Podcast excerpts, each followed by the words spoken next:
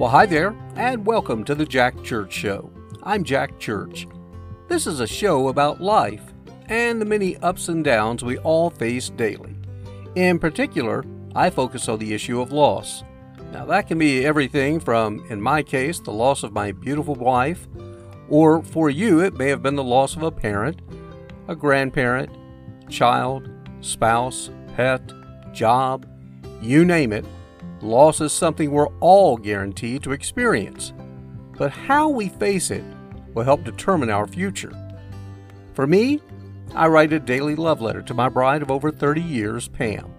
And I share those letters with you in hopes they provide some comfort, knowing you're not alone on this journey, and in time, we can and will continue moving forward. Here's today's letter.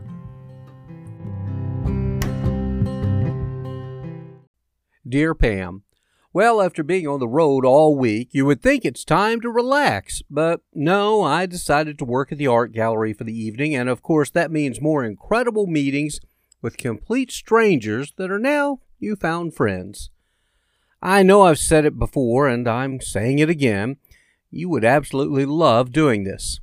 Of course, I know that's why you loved working in real estate, because you got to visit and share with people of all walks of life. Now, the first group today was two girls and a guy from Pennsylvania. However, the story goes a bit deeper. I told them how when you were in college, you went one summer to Lancaster and Harrisburg to help with backyard Bible mission work. They then asked if I was a believer, and of course I said yes. It's the only way I could have gotten through losing you. Ends up, they work in the mission field as well, and most recently were living in Australia and are now back in Pennsylvania for a few months, and of all places, Lancaster County. They were so sweet, wanting to know more about you and our lives together. I told them that while it's been really hard, I've had several God moments happen that simply can't be explained other than God was in control.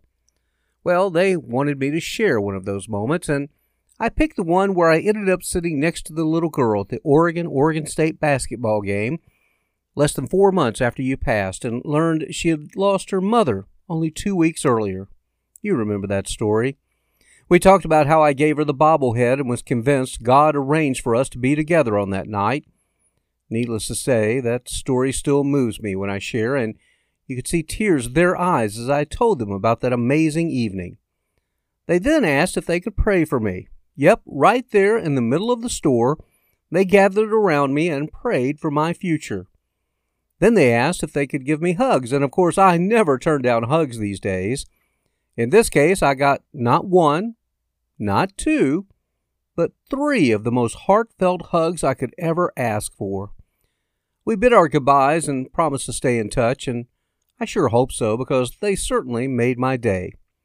But the day was still young, and during the early evening, an older couple came by, and I began to show them several pieces of art when all of a sudden, they began to share with me they were in the middle of rebuilding their lives after suffering tremendous financial loss, and the idea of purchasing art at this time was simply not in the cards. Instead, they're now focusing on a new business and also involved in several Christian outreach programs. Needless to say, when I shared my loss of you, we were able to connect on several different levels because, as I've said many times before, loss can be in many different areas. In their case, loss of homes and business, while I lost the love of my life, and we're all doing the best we can to keep moving forward. We exchanged cards, and they said they'd like to check in with me from time to time, which of course I said, that'll be really nice. Now, I failed to mention that earlier in the day I had a great visit with a beautiful woman who had just moved here a few years ago. She ended up sharing with me that she had just gotten divorced after 18 years of marriage. As we spoke about loss, tears began to build in her eyes, and she wanted to apologize to me for crying, but I told her there's nothing to apologize for because divorce can be terrible because the person you loved is still here, but they're not loving you back. She agreed, saying, You know, it's just so very, very hard. And I told her, You know, in my case, I had no choice. You had no choice. God simply felt it was time for you to come home, and no matter how unfair I thought it was, God's plan had to be better than my plan. I'm guessing now that part of the plan is for me to meet amazing people every day, kind of like what I saw here today in the gallery, which so far seems to happen every time I'm there. Needless to say, I miss you, Pam, so very, very much, and I wish you could be here to meet all these amazing people I encounter. But then again, when I really start to think about it, somehow I believe that maybe you already know about these meetings. And who knows, maybe you're helping God arrange these meetings.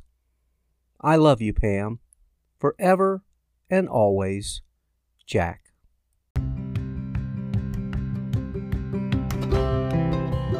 Thanks again for joining us, and I certainly hope you enjoyed today's program.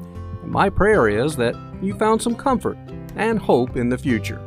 If so, please share this program with others that may benefit and ask them to subscribe. You can also send us a note or comments to the Jack Church Show at yahoo.com. That's the Jack Church Show at yahoo.com. Until next time, have a great day and a better tomorrow. Bye now.